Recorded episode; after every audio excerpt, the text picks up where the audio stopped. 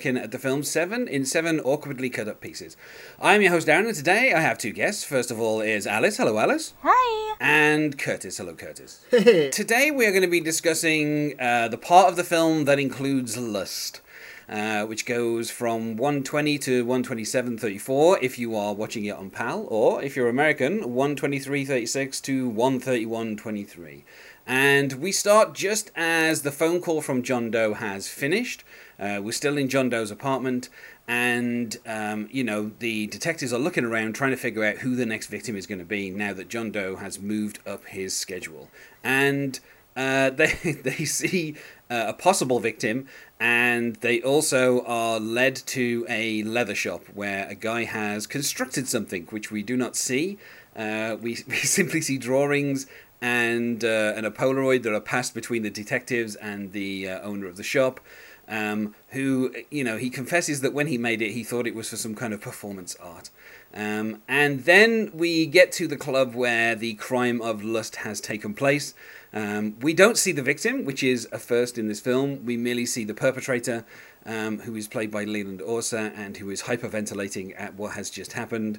Um, and then we cut to him in the precinct being questioned. Um, and then after that, we get the detectives in the bar having a bit of a discussion um, before we finish our part of the film. I mean, th- th- this was just, just in general. This was my first time seeing this movie. I just saw it for the first time a few days ago.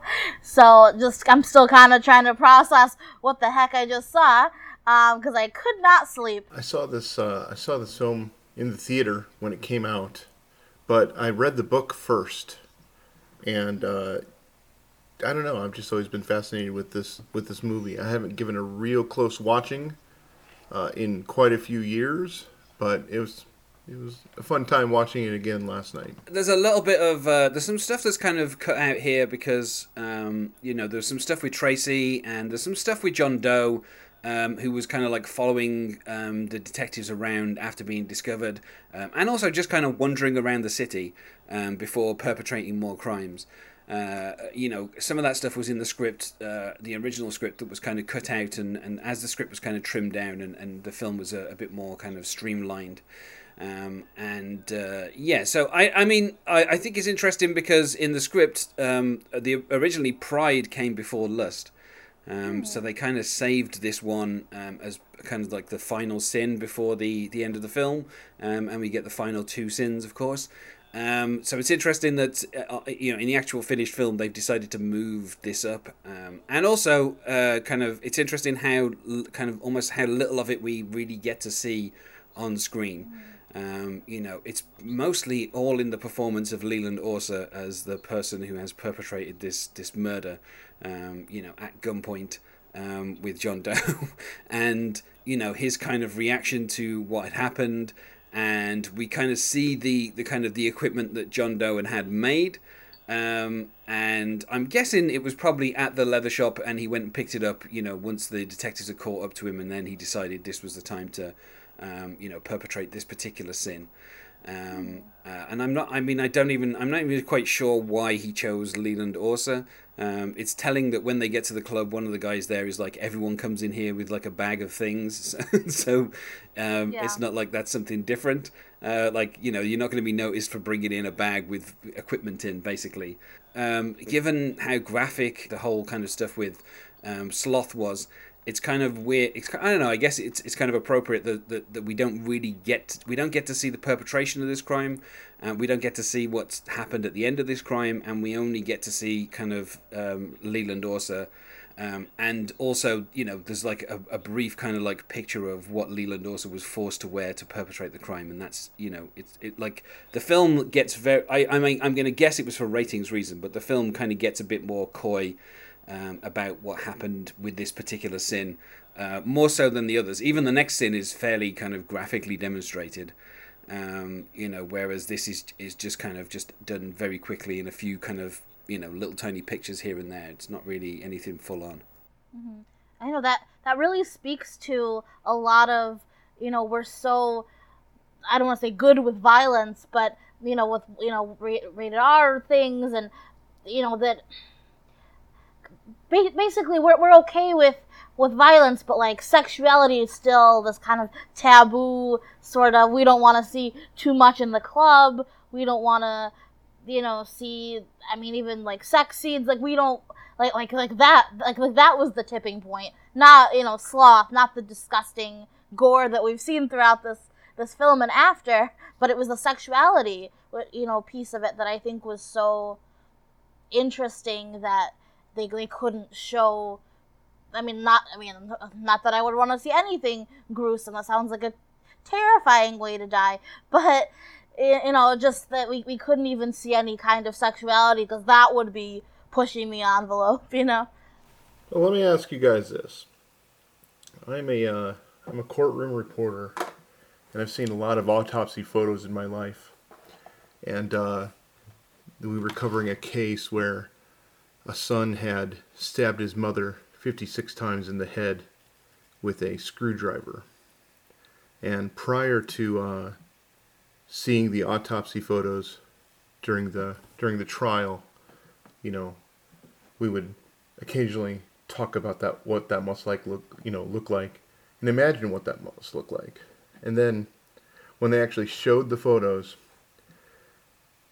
the impression was that just wasn't it, it didn't seem as as gruesome as we imagined it might be.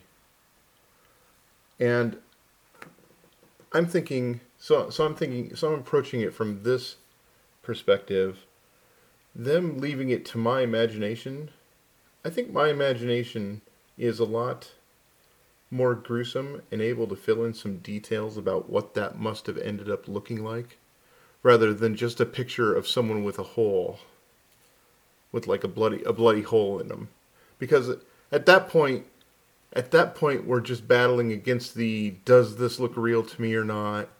And you know like really really how bad could that look compared to what i'm imagining looking at that photo and then watching uh, what's his name? What's that actor's name? Watching his watching his performance of of how that went down and his description of it. I think this wasn't about not wanting to show sex on screen. I think this was about being more effective.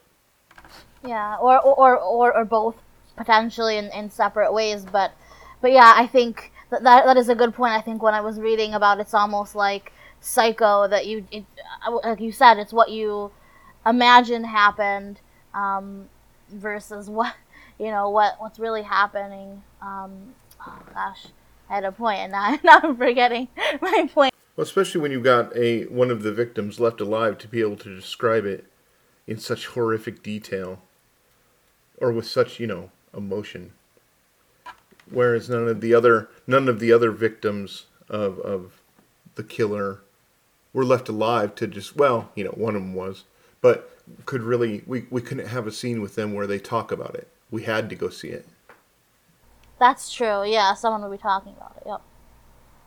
Yeah, I mean, I guess it obviously it works, uh, you know, as like, uh, you know, both. It, it doesn't get the film, um, you know, to have to make cuts. You know, obviously the MPAA clearly were fine with just, um, you know, the occasional quick shot of, of like the equipment that was put onto, um, you know, the the, the Leland Orser during the scene, um, and also, uh, yeah, it does speak to a kind of prudishness that like you know, everyone's fine with seeing, um, you know, the the other victims in the film who have mostly been, you know, like stabbed or, or killed or you know, fed to death or starved to death, whichever way it is.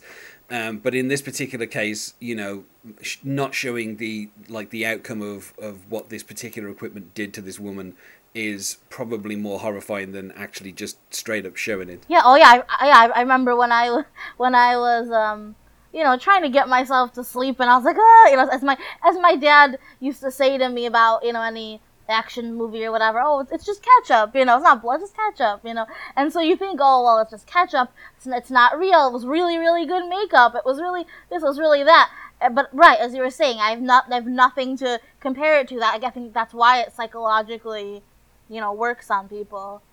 That what's what's unseen is maybe even worse. Um, and I mean, I think for obviously for clarity's sake, we should describe, or at least I'll attempt to describe, what seems to be have been strapped onto him. Um, basically, it seems like it's a, a, a kind of a strap on with like a leather belt, um, and then a knife on the end, which obviously you know. Um, I, I mean, I think John Doe's idea of what these particular sins are sometimes doesn't kind of work with the, the method that he uses. Um, like, I don't know if this is really the way that you would kill someone who is lustful, like, or if really Leland Orser's character is lustful, one would say, or I, I, I don't know, like I feel like there's some kind of fudging a little bit of exactly whether or not these people have committed the sins. Like the person who died, like was she lustful uh, or yeah, or probably both. Yeah. I would say anyone kind of at that club, I, I guess. But yeah, it's. I mean, it's. I, I mean, to to be frank about it, if you're hoping for a penis to go in and it's a knife, like that's your quote unquote punishment for lust. I mean, I I mean it's I don't even know. It's a good punishment. I don't know how to like say that, but like it's not a good punishment, but it's a good punishment if you're a psycho. and, and I think I think what's interesting, uh, particularly about this little stretch of the film, um, obviously it's just the idea that John Doe um, is you know maybe improvising. Like obviously with uh, with Sloth, he spent like a year planning it with um, with you know gluttony he spent at least a, a, few days kind of like feeding him and then going back out and getting more food and then coming back again so um, like with with this it seems like kind of a snap decision that he's just decided to quickly you know execute this particular you know like sin. Like he already had the equipment made up and it, it just like he picks a random guy and a random woman and you know like or maybe I mean obviously we see from the photo that's in the apartment that maybe he had an idea that this was the woman that he wanted to um, you know murder in this way but like maybe he was thinking of setting it up a bit you know maybe a bit bit more kind of um, subtlety or I don't know it just it just feels like obviously he said now that he's going to have to move up his schedule and so you know there's a little bit, of, you know, from now for, to the end of the film, you know, we get sins at a quicker pace than we did, you know, in the in the previous kind of hour we had like two sins, and in the next kind of thirty minutes we'll pretty much get through the rest. Um, so it's kind of interesting that John Doe is like almost improvising, but obviously he's already put some thought into this particular sin.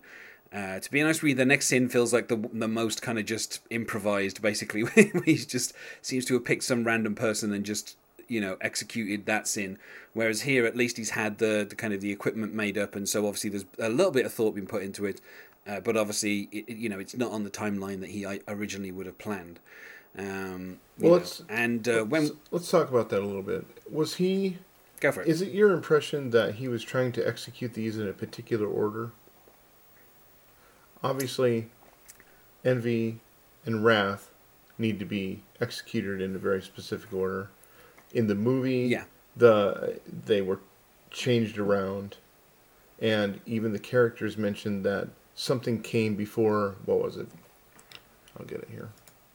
That pride comes before lust. I think is pride. It's in yeah. the in the film. It does and they, they yeah there is a, it's funny because in the script uh, which is a lot longer than the film ever was and has a lot of kind of extraneous scenes that were clearly cut out and a, a, even a few characters that were removed right. there is this thing where the detectives try to figure out the order in which the sins are going to take place. And they kind of they kind of indicate oh well you know the this sin must be first because of this and then they, they kind of talk it through and lay it out and they decide that the next sin is going to be pride because of this reason and then it will be lust and then it will be you know like so they, they do kind of try and put some framework on it in the script but in the film there's no indication that these are being carried out in a particular order other than the fact that sloth obviously was the first one that he started planning. Um, and obviously because the, uh, the, the lawyer is um, uh, was the lawyer for the victim of sloth that was obviously also planned out as well um, it doesn't feel like gluttony is connected to either of those two people. Just that you know that's probably also you know gluttony seems to have been found almost at random. Like it, when we get to that crime scene, it just seems to have been you know someone has noticed something and they've called the police, and not that it was called in or anything. Uh, whereas obviously once he commits the the pride uh, killing, he calls it in himself. So, so he then obviously at this point his schedule's been changed completely, so he kind of has to call that one into the cops and you know just due to the nature of lust i think that just gets called in by somebody at the club anyway so um, yeah it doesn't feel like john doe's got a specific order lust was going to be a very quick kill fall within the timeline of what was going on elsewhere with the other sins that he was that he was punishing um, i don't know if it wasn't planned ahead of time so much as it was just it just needed to be executed at an exact time. You know, within Yeah. within these few days. I mean, we like obviously when we get when we go to the leather shop, it's clear that he, you know, uh, I I mean, obviously this is this is not something that was improvised. This is something that was you know purchased and you know made specifically. So, um, you know, once we're at the leather shop, it's clear that he, you know, there was already some thought that had been put into this particular sin, um, and like you say, it was just a matter of whenever he picked up, you know, uh, that particular equipment and then carried the the, the sin out. Well, yeah, but, Um, and then it was you a it was a matter of finding the right person to do it, finding a way into the into the uh, what's the name of the massage parlor, the hot house, finding his way Yeah. in and like you know, I'm thinking about this. Like, how would this have gone down? He's he's at the massage parlor. There's some kind of surely there's some kind of you know uh, vetting process where you go in and you and you get on a schedule to go in and see someone. I don't think you just go in a room and lay there and then someone randomly shows up, would you? I've never been to a, you know, to what they call a rub and tug, so I don't really know, like how that would work. I I, I have no experience myself either, but but I, but I, don't have to if maybe- imagine there is some sort of choice you get. Like, hey, I don't, you know, want, you know, the blonde chick that looks like a mom. I want the eighteen-year-old, whatever, you know, whatever your choices are. And so, yeah, and he he had he had the he had the picture up in his apartment, so obviously he'd already chosen the the victim.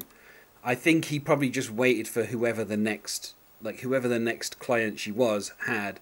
Like maybe he as soon as that person came in, then obviously he puts the gun to him and forces him to do what he did. Okay, that makes Um, more sense to me then. Then then plausibly what might have happened is he went in and then after a certain amount of time, maybe the the person running the place was just like, "Well, it's been a long time. She must be free. I'll send next guy in." I would think John Doe hid probably in the room or maybe threatened her with a gun to stay quiet and then just waited for her next client to come in and then, um, you know, obviously then carried it out. Right. Um, uh, uh, and I, I, yeah, so I mean, I mean that's how I've always imagined that it that it went down. That he just basically went in before Leland Orser and then just waited for Leland Orser to come in to, to you know become the the murderer That makes sense. um, in this. Yeah. Um, and then I think what's interesting as well is, I mean, there's a, I, I don't know if this is meant to be a deliberate mention, but obviously we have uh, Wild Bill and his uh, his his leather shop, and um, he when, asked like why he wasn't suspicious about this, um, you know, strap-on knife, um, he mentions that he thought it was for some kind of performance art. Um, and he specifically says, uh, you know, those people who go on stage and then like drink their own piss. Um, and I think this is meant to be like a kind of um a reference to a guy called Bob Flanagan, um, who was the subject of a, a documentary called Sick, uh, the life and death of Bob Flanagan, super masochist. And he was a p- person who would, uh, I, I mean, I, I don't know that I can describe everything that he ever did, but basically he would kind of torture himself, um, mostly revolving around his genitalia, like hanging things from it. Um, and he was kind of well known for this. Um, you know, the documentary obviously brought him to kind of wider acclaim, but he was quite well known in the 80s for doing this. Um, and he appeared in um, one video for Nine Inch Nails where he was like um, this kind of uh, person who gets like strapped to a table and then basically um, torn apart in various different ways um, until there's nothing left of him at the end. Um, and so I, I don't know if if like that reference to a performance artist who does that kind of thing is meant to be like a reference to Bob Flanagan. But if it, I mean, it feels like at the time when this film came out, I, I certainly when I heard that, I certainly thought of Bob Flanagan. Um, and I and it kind of you know it, I, I don't know that he ever did what is described in the film, uh, but I know that he like certainly the stuff that he did on on stage was kind of um, viewed as kind of very extreme, and he was just well known for being this kind of uh, performance artist basically. Um, and you know he, he, he actually died um, you know in 1996 the year that um, that that um, Seven came out um, and you know by the time the uh, the documentary about him came out he would you know which was like the the following uh, the following year um, you know he was already kind of uh, kind of you know he was already he'd already been dead for quite a while um, he had cyst- cystic fibrosis which kind of was uh, towards the end it was kind of you know getting um, a lot worse, and that was probably one of the reasons why he kind of did some of the things that he did um, on stage.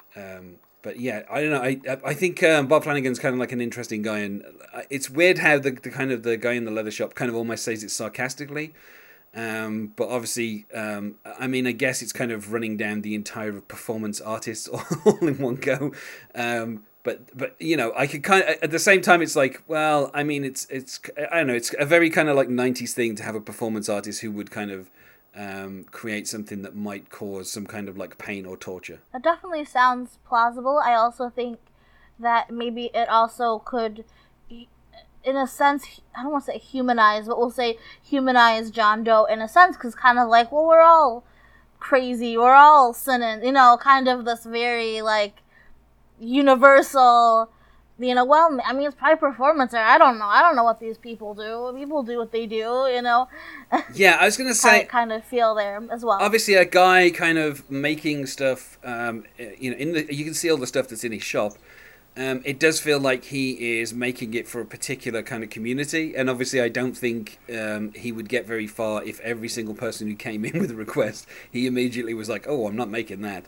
Like, I, I think you know he, he he obviously understands that there is a kind of kink community that is into leather, and he obviously knows that's where his money comes from. So he's not going to kind of dismiss um, any customers who come in with odd requests. He's just basically going to, you know, make make whatever they want and kind of do it to the highest standards. Because obviously he's a bit annoyed when Somerset and Mills take his Polaroid of what he's made because he's like, hey, like you know, like he's obviously spent a lot of time making that, and he was quite proud of the finished product, and then he's just like, hey you know the picture and it's it's and I kind of love how as they leave he's like fucking pigs like he's a, he's a, mm-hmm. it's just kind of a nice little touch that it's like this is a guy who is proud of his work and they've stolen like his only evidence of the finished product now and he's you know he's kind of annoyed that they've done that oh. uh, him obviously he's he's not realizing that you know a crime has been perpetrated using it um, wild know. wild bill the hank hill of uh, the hank hill of s&m selling propane and propane accessories. yeah. I know, guy, guy's not in the business for jackets and belts. during this, during the scene when they're in the, in the leather shop, they're playing uh, Gravity Kills "Guilty" song. Have you guys looked hmm. or read the lyrics to that song? No. No, no. The the uh, the lyrics are kind of like really hitting the nail on the head, or or maybe overly obvious. I don't know but it's you know behind closed doors your words ring hollow you're killing me i'm killing you. The time is wrong the time is right be careful who you kill tonight you know. Uh, i'm guilty i'm guilty too. Are we it, it sounds like if you're saying that wild bill is a tribute to this guy that did this kind of stuff back then maybe this is commentary on uh on him from the filmmaker Oh, I don't know that. I don't know lyrics... that Wild Bill is like Bob Flanagan, but I think when he says performance artists, what he's describing is at the time, you know, Bob Flanagan is is kind of like a well-known BDSM performance artist, so it feels like that's what he's kind of like. He's saying, you know, someone like Bob Flanagan, you know, has requested something like this before. Getting back onto this, what are the odds, really, that this guy who has created a butcher knife that straps on where the penis should be doesn't know something is up. I, I mean I don't know because it, it does feel like he's a guy who's kind of who's making stuff for a certain community, and you know the kind of the limits that the, the kind of people in the BDSM community were willing to push. I, I mean I don't know that anyone's strapping knives to things, but certainly you know stuff that could be um, maybe construed as causing torture um, would certainly be some equipment that he he's made, or is certainly equipment that's in that store already. Um, so I just I just feel like he's too much in that community to be like, oh yeah, this seems weird. I think he's like, this seems a little bit strange, but not as strange as some of the other stuff maybe that he's made before. Um, you know, and and so he's kind of just like, okay, you know, it's it's kind of to him it seems a little bit more run of the mill, I guess. Which is maybe why that's that's why John Doe picked him as the person to make this equipment because he was like, this guy's probably not going to raise any concerns. And obviously, as the police, you know, walk, walk off with his Polaroid of the the finished product, he he he doesn't seem like someone who is going to cooperate much with the police. and I think John Doe has maybe made that calculation that you know this is a guy who gets weird requests and is unlikely to call the authorities on anyone, um, and, and, you know just due to the nature of, of what he is. Um, and, and, so maybe that maybe that's just like his John Doe's calculation is like this guy is probably not going to call the police if I give him this weird thing to make.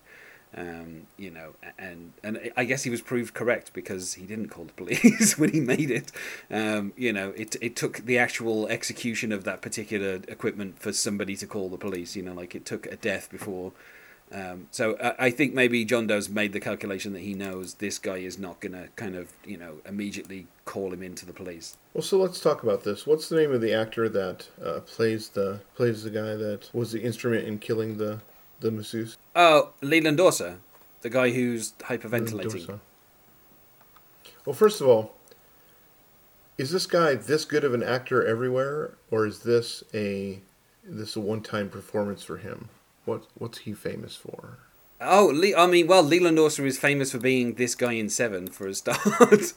um, uh, but also he was he was also in uh, Very Bad Things. Um, um, okay. And he was in Alien Resurrection, interestingly enough. Um, uh, like that's oh, right. Saving okay. Private Ryan. Yeah, and Saving Pri- Saving Private right. Ryan. I, th- I can't. I think he was like the guy who couldn't. Sh- I think the Germans kind of come up on him, they ambush him, and he can't shoot them, and then they go off and they kill somebody, um, and he obviously feels uh, guilty for that. Um, uh, and then, uh, he, interestingly, um, having having played a, a you know like a, a victim here of a, a serial killer, um, in the film The Bone Collector, he was the killer.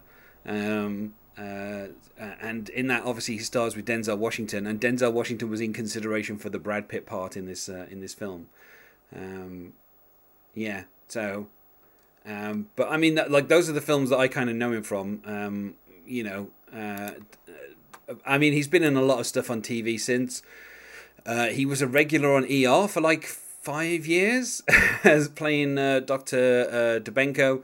Um, and then he's you know he's been in a, a lot of kind of like TV stuff um, in the last kind of few years. Um, most notably Ray Donovan, uh, where he played a priest who I think got murdered by Ray Donovan, probably. I don't know. One of the Donovans in that in that series.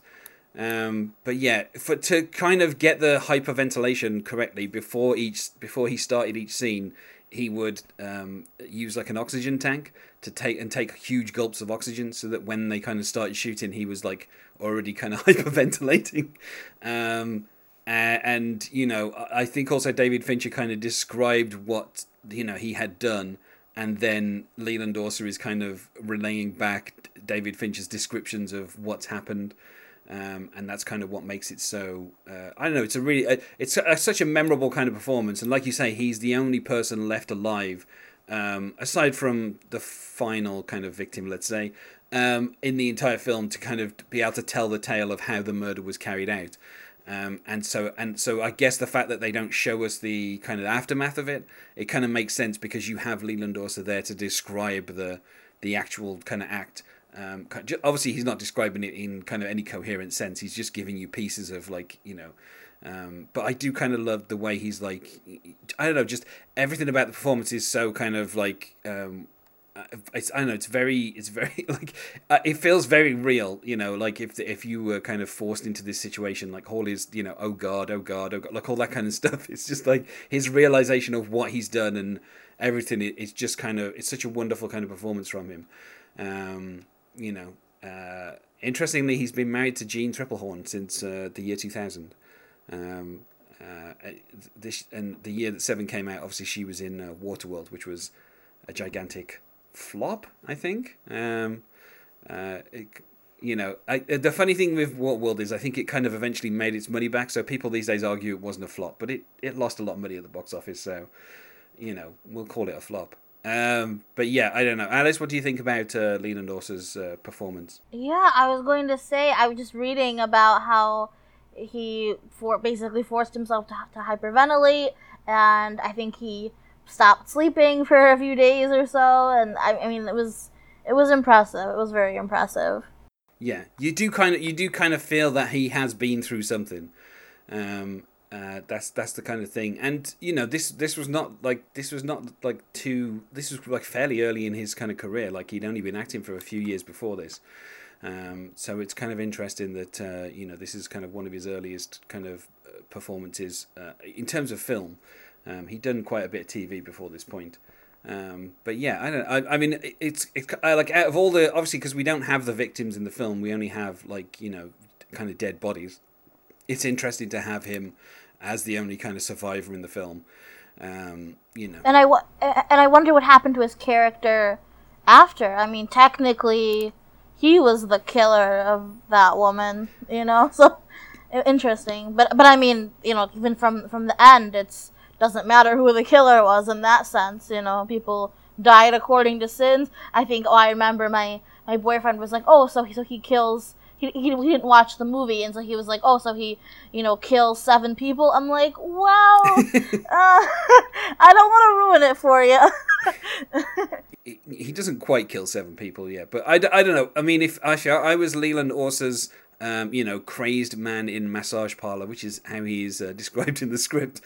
Um, I don't, I don't know that, I don't know that you could live with yourself after that. Like it's, it's such a kind of, um, in fact, it, it's weird that John Doe leaves him alive because, you know, I, I don't know if like if I was John Doe, I would be like, well, now he's killed this person, I'll just kill him, and then that's it. It's a loose end tied up. But he he leaves him alive, and that's a. I don't know if he just wants him to live with, you know, the idea that this is a guy who goes to massage parlors. We don't know maybe if he's married, and that's why John Doe picked him, or if he's just random, or you know. So it's it's it's just kind of a weird touch that he leaves him alive to kind of tell the story, basically. Um, but But he does he, he he does that with pride as well. I mean, if she didn't give in to her pride, you know, so to speak, you know, her narcissism, I guess, you know, and like, she could be alive. She could very well call nine one one and be alive. So interesting in that sense too. Who really is the victim of lust? Because there's only one person that showed up at the hot house with lust in his heart, and it wasn't the and it wasn't the sex worker. I, I mean, obviously in the script, she's she is called lust victim, um, but yeah, maybe she is the victim of lust. Maybe you know, yeah, maybe he is he is the, the you know the he's the real victim. But um, yeah, it's As as dead as she is, and as horrible as that is, this guy being left alive with extreme PTSD, I don't know. Could he be the one that was meant to be punished? Yeah. yeah. At the same time, it feels like his cho- the choice to pick this person is a little bit more random than um, some of the other victims. Um, so it's I, I don't know it's it, it's it's something obviously to kind of think about but yeah it's it's kind of a, a weird a weird choice to leave him alive but then again maybe that's that's obviously the design of, of what he was going to do um, but yeah Well, yeah. If he would have been, if he would have been killed, let's see. Would that would that been enough? Would that have been enough punishment for lust? Because I mean, at that point, every everyone who's ever had sex and then been killed by a by a uh, slasher has gotten the same punishment that he has, which isn't nearly as nearly as damaging as how he's now being punished.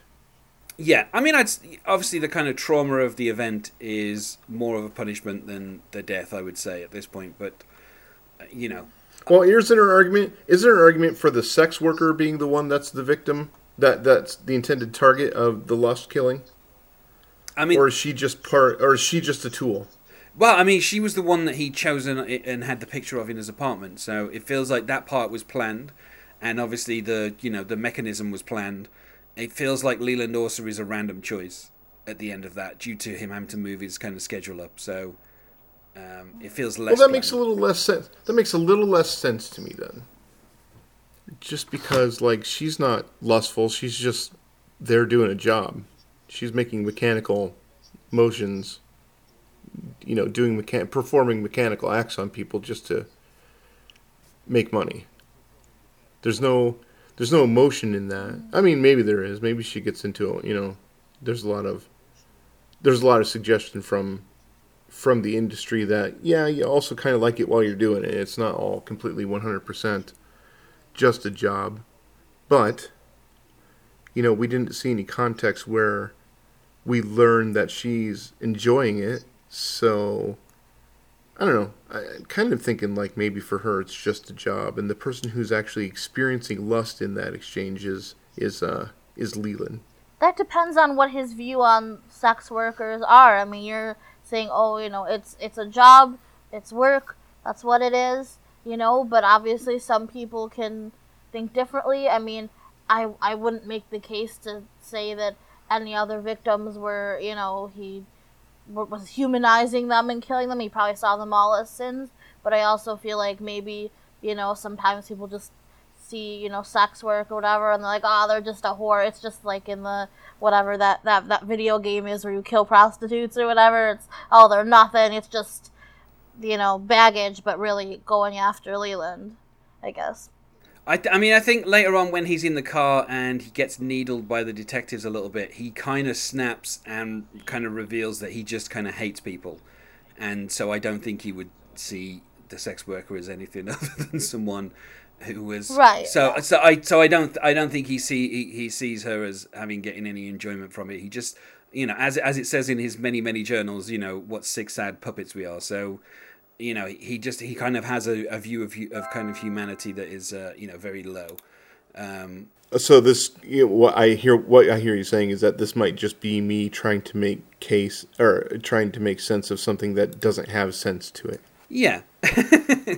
um, and we we finished Okay, we finished our set of scenes with a little bit of more character work between uh, you know Mills and Somerset, uh, where we find out that basically, I mean, something that I feel has been hammered a little bit in the film, which is Somerset is cynical and is over it all, and Mills is a bit more optimistic, and he doesn't ever see himself becoming as cynical as Somerset.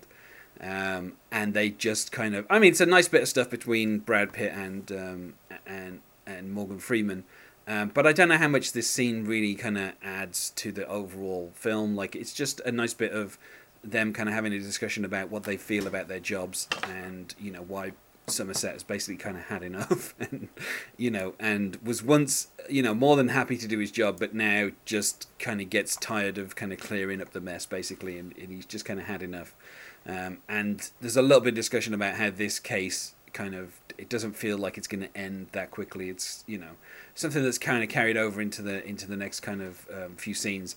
There's a feeling from both of them that this even if this even if this finishes, even if he you know kills all seven, this this thing is still going to go on. It's still going to get a notoriety. It's still going to be talked about, um, which is I guess a kind of commentary on um, you know the kind of the standing that serial killers seem to have in American society of you know like even once they finish killing people, people still discuss them for years and years and years and years, and you know at a certain point it does get a little bit tedious. Um, you know like how many more films do we need to see of uh, the Manson family killing people? Basically, you know. Um, but I, even in the mid '90s, this was a thing that was kind of starting to get a bit tiresome. Uh, so twenty something years later, um, you know, the idea that um, you, you know police officers kind of are the the least important part of like the serial killing kind of um, film is kind of interesting and how you know Mills is still kind of optimistic. He he still thinks you know that maybe the world is a good place. Um, and Somerset obviously uh, later on he'll express that he kind of agrees with that, but you know maybe not worth saving. This uh, this conversation that they have is just so '90s. It's just so our attitude in the '90s. Yeah, You know, they don't they don't see any future. Even Mills doesn't really see any future. He's trying to do the good fight. yeah, He's trying to stay in there and, and go black and white, but you know, in his heart, that's not what's going on. He lives in a crappy apartment. He's, you know, he can't he can't answer Somerset when he says, "Where's the victory?" If they catch the man and he is literally Satan, yeah. it doesn't matter. Yeah, yeah. No, I'm, I'm, I'm just kind of listening. Yeah, I to me it just I, I agree. I don't really know exactly why it was really a scene in this in this film. It didn't really add very much. Um, and I went back into the script and, and read and was kind of like, I I still don't really get it. I still, uh, you know, just or the idea right they were saying about you know if he's you know I don't care if he's Satan or he's a human being and he's, it, it just to I mean to, I mean to me how do you even make that distinction I mean because because I know sometimes with serial killers we're all like oh my god he's you know he's the devil or a rapist oh he's the devil you know kind of kind of idea so it's just a really strange conversation Oh, I don't I don't know if I agree with that. This scene sets up this scene as much as it as much as it can because I mean the script is very well not the script the movie is very very economical. It is a scene where we get to see that Mills um, is a good guy and believes in black and white, so that it kind of sets him up for the fall later. It makes it later on when he decides to become Wrath. It makes it more shocking to me that that this conversation exists shortly prior. You know, it's within it's in with what 20 minutes of the ending at this point i don't really know but it's it's close enough for our human brains to still have this in our mind a little bit. Um, if it seems if it seems like it doesn't belong then maybe that's just a function of them not playing the scene very strong. But i really like i really like the way this turns you know turns mills against somerset. You know, in all the in all the movies up to this point, all the buddy cop movies, you know, there's the wise old one and and and the new, you know, the new guy, and the new guy doesn't typically question the old guy as much as Mills does in this one. Mills is just like, you know, fuck you, you're you're just old, and why don't you just go away? yeah they were I'm gonna stay here. qu- I'm gonna I'm gonna fight the good fight. they were quick they were quick to hang out that was that was very interesting i'm like i don't know what the dynamic is because it's you know kind of like oh i'm the new guy fuck you dude to you know oh come well i mean it was his wife you know come over for dinner and then it was the, the bar and then it all these different kind of scenarios so. That was a really fun part of it for me because because on the heels because this has happened i don't know if this has happened to you guys but i'm involved a lot in politics so we say angry things and then have to turn around 10 minutes later. Um, where it's like you know ah screw you you're just you're a jerk and you don't know anything and then the wife Yeah. calls and invites him over for dinner and he's just like here here's the phone yeah, as they're scraping the name off off his door, and then you know making making him sit in the corner while Brad Pitt gets to use his old desk. Yes, he gets a phone call, and yeah, the kind of reluctance of.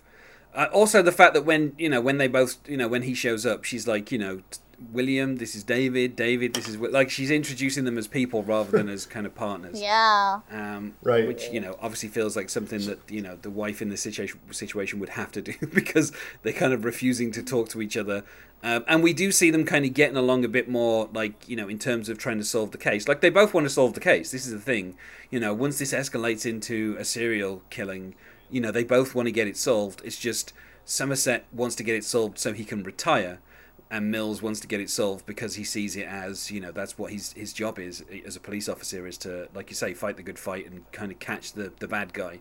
Um, you know, whereas Somerset's not. It doesn't seem like Somerset is that concerned about catching John Doe, just like knowing that the seven killings are done with and the whole thing's over, and you know, there's kind of talk of the fact that he, you know, he's preaching to them, and you know, he's like, you know, like he, he he's not really that interested in what John Doe has to preach about. You know, he just wants to kind of, you know, if he's going to kill seven people, let's get to the end of those seven and let's get this wrapped up and finished so that he can retire. Um, so it feels a bit more like his motives are cynical, whereas, like you say, Mills is like he wants to solve it because that's what he's meant to do, and that's what you know, that's what the good person would do, and it feels like that's what he's trying to be. Yeah. this is the first time you've seen this movie yeah how many days how many days ago like yesterday a month ago a couple days a couple days ago Uh, had you heard of this movie prior to this Um, I heard. I think I think I've heard the name before. I of course I was like, "Is this the What's in the Box movie? Is it? Okay. It is." You know, that was definitely my. I mean, I had no, you know, I didn't know what was in the box. I think I saw, you know, memes at some point on Facebook or something, but, um, which I think is I've how I even knew of that. So, you know, yeah, So I've got questions. You you knew about this movie because of the "What's in the Box" meme. yeah, and I think How- I knew the name. Yeah, yeah. Okay, so as you were watching the movie and and each uh, murder was discovered, did it did it seem to escalate for you like emotionally? Were you getting more and more into it as the movie went?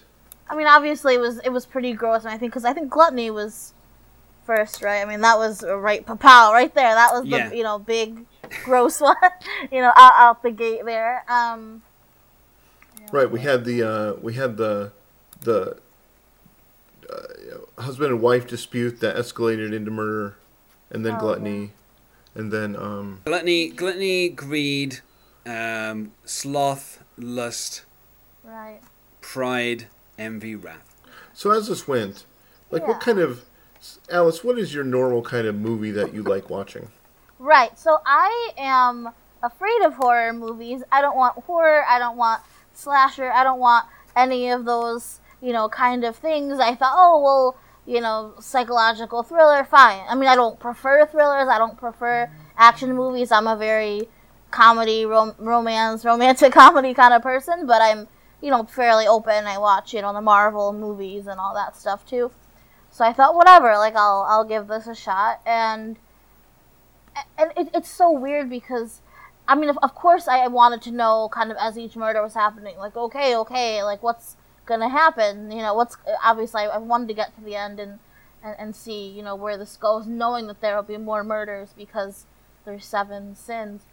Um, Were yeah. you able to ex- were you able to exist in a space in this movie that the end caught you off guard, or because of the "what's in the box" meme, were you just not able to experience that as you know as when it came out? I didn't know what the ending was going to be. I think I guessed kind of what the ending was going to be, and then I, s- I- I feel like I feel like I don't want to like spoil it right now. I don't know why. Um, Oh, I think I, I, he's I, 22 years Well, old. I- I You're can tell you this. spoiling it. I If feel someone's- weird spoiling it right now. I don't know why. If someone's on the seventh episode of a breakdown like this, they've seen it. yeah. I, I know, I know. No, I just like I knew, like I knew it was gonna be her. I had a feeling that like it was gonna be, you know, her head probably in the bo Well, I mean, I knew that she was gonna die probably throughout this whole thing. Like she's, you know, an expendable woman. You know, of course. You know, it was it was gonna it was bound to happen. Um, Would it would it surprise you to know that that that the the film was going to be directed by somebody else, and when that director was on board, they changed the ending completely, and instead of Yeah. instead of her being killed, they were going to kill a dog, and that was what's going to be in the I box. saw right. I know. Yeah, there was, and there was the nod to the dog too. Yeah, I, I, yeah. I, I mean, I heard about that, of course, um, and that they like fought for that ending and everything. And I, I mean, I knew obviously that that you know as soon as I, as, as I saw like, oh, would he kill a, you know, kill him or not kill him? Of course he's gonna kill him. Of course that's still terrifying when he does, even though you know it. Um, you know, but. Well, what don't we what hate else. worse is what do we hate worse is viewing audience? The dog getting killed or the wife getting killed? That's right. Oh yeah. Oh, well, no, if it was a dog, if it was a dog, there'd be tears. No, I mean, yeah, it was super weird. And like, oh, it's a dead dog. That was weird. But was that just like out of nowhere? It was like, oh, there's just a dead dog on the way. Oh, that's not my fault. Uh, okay. Nothing else. Well, I, I, I think the, th- the thing is obviously that's why earlier in the script when he, you know when he gets home eh, they make a point of showing that he has like a couple of dogs like that's a kind of setup for that but obviously you know it, it doesn't get it doesn't get paid off because you know everybody realized that the original ending was the better ending and uh, you know obviously the I mean I, I mean I, the thing with the ending is um, it, it, it the, the script itself was going around for a few years in Hollywood before it got made, and it was simply known as the head in a box film. That was how everybody could refer to it. So if you were if you were reading scripts in the early '90s, you had this ruined for you straight away because everybody just called it by the, the like, like that particular scene. I've got kind of a I- I got kind of another sidebar I want to explore. This is always just a, a kind of hobby of mine. Alice said something about you know, of course, it was the expendable woman. Isn't that it's because she's a woman that she's expendable? Let me let me throw this scenario by you. Let's say Mills is uh, homosexual, and there's a dude at home, and it ends up being the dude's head in the box. You know, his his significant other's head in the box at the end. Isn't it that just the character Mills' significant other is expandable, and not just because she's a woman? It just happens to be a woman in this case because we didn't have, uh, we didn't depict gay relationships in the '90s. I, I mean, may, maybe. I mean, you could say it's a minor character kind of expendableness. I'm sure if it was a you know his childhood best friend maybe i mean if it was a gay relationship then it would be a you know probably an example of well the gay relationship can't survive you know kind of trope or whatever but Yeah. but yeah i i honestly could see if it was you know minor character his you know if it, if it was a someone who has a, a girlfriend someone who has a wife someone whose best buddy you know has to die I, I guess i could see that as well Well, and it sounds like they went through a couple iterations of trying to figure out what would be the most important to him, what would drive him to become Wrath. And they decided that, in fact, it was the woman, his wife, who was the most important thing to him that would drive him to become Wrath. Wrath. I think they also added the cherry on top by saying, and she was pregnant, and Mills doesn't know. And she was pregnant. that's that's the extra that's the extra thing that kind of pushes him over the edge a little bit at the end. Um, but yeah, I mean, if it was gender flip, then obviously it would end up being you know falling to kill your gays trope. Um, but funnily enough, in horror, um, there is a trope which is called the expendable male, which is why the final girl exists. So generally in horror Right. films, men don't survive to the end. So this is this is kind of a weird inversion. If this is a horror film, which I don't think it is a horror film, I think it's you know I think it's a thriller. Uh, anyway, I feel like we've covered about as much as we can about these scenes. So uh, let's go to any plugs that you have. Alice, is there anything that you wish to plug at this time? Well, I'll, I'll plug my, my, my Facebook, I guess, first of all. So, Alice Lauren. Um, just, if you're going to add me, just please message me so I'm not like, who the heck are ya? Um, my, my Twitter is uh, Alimej, A L I M E Z H. And if you're ever in the New York State area and I'm doing my stand up comedy, then come see that as well. Oh, uh, you know, I'm encouraging people to come to uh, to kind of a new project I'm working on called the Neuromancer Minute. It's a uh, I'm breaking down the the audiobook Neuromancer one minute at a time. If you're listening to this and you've read the book, uh, I would love to chat with you about a minute of that book. The Neuromancer Minute, hit me up. And you can hear me previously on a podcast that I did called I've Made a Huge Mistake, which covers every single episode of Arrested Development. I've done all the way up to season four. I have yet to cover season five, though I will be doing that later on this year. Um, the title of the podcast, I feel, is now becoming more of a description of me trying to cover every episode of Arrested Development, uh, more than just I've always wanted to see Arrested Development. the, the, fi- the final two seasons have been a bit more of a chore to get through than the first three were. So um, you can find that everywhere on various pod catchers and the like. Um, and I think it's uh, a huge mistake pod on Twitter. Uh, thanks for being my guest today, uh, Alice and Curtis. of course, thank you for having me. Hey, it was a pleasure being on. And otherwise.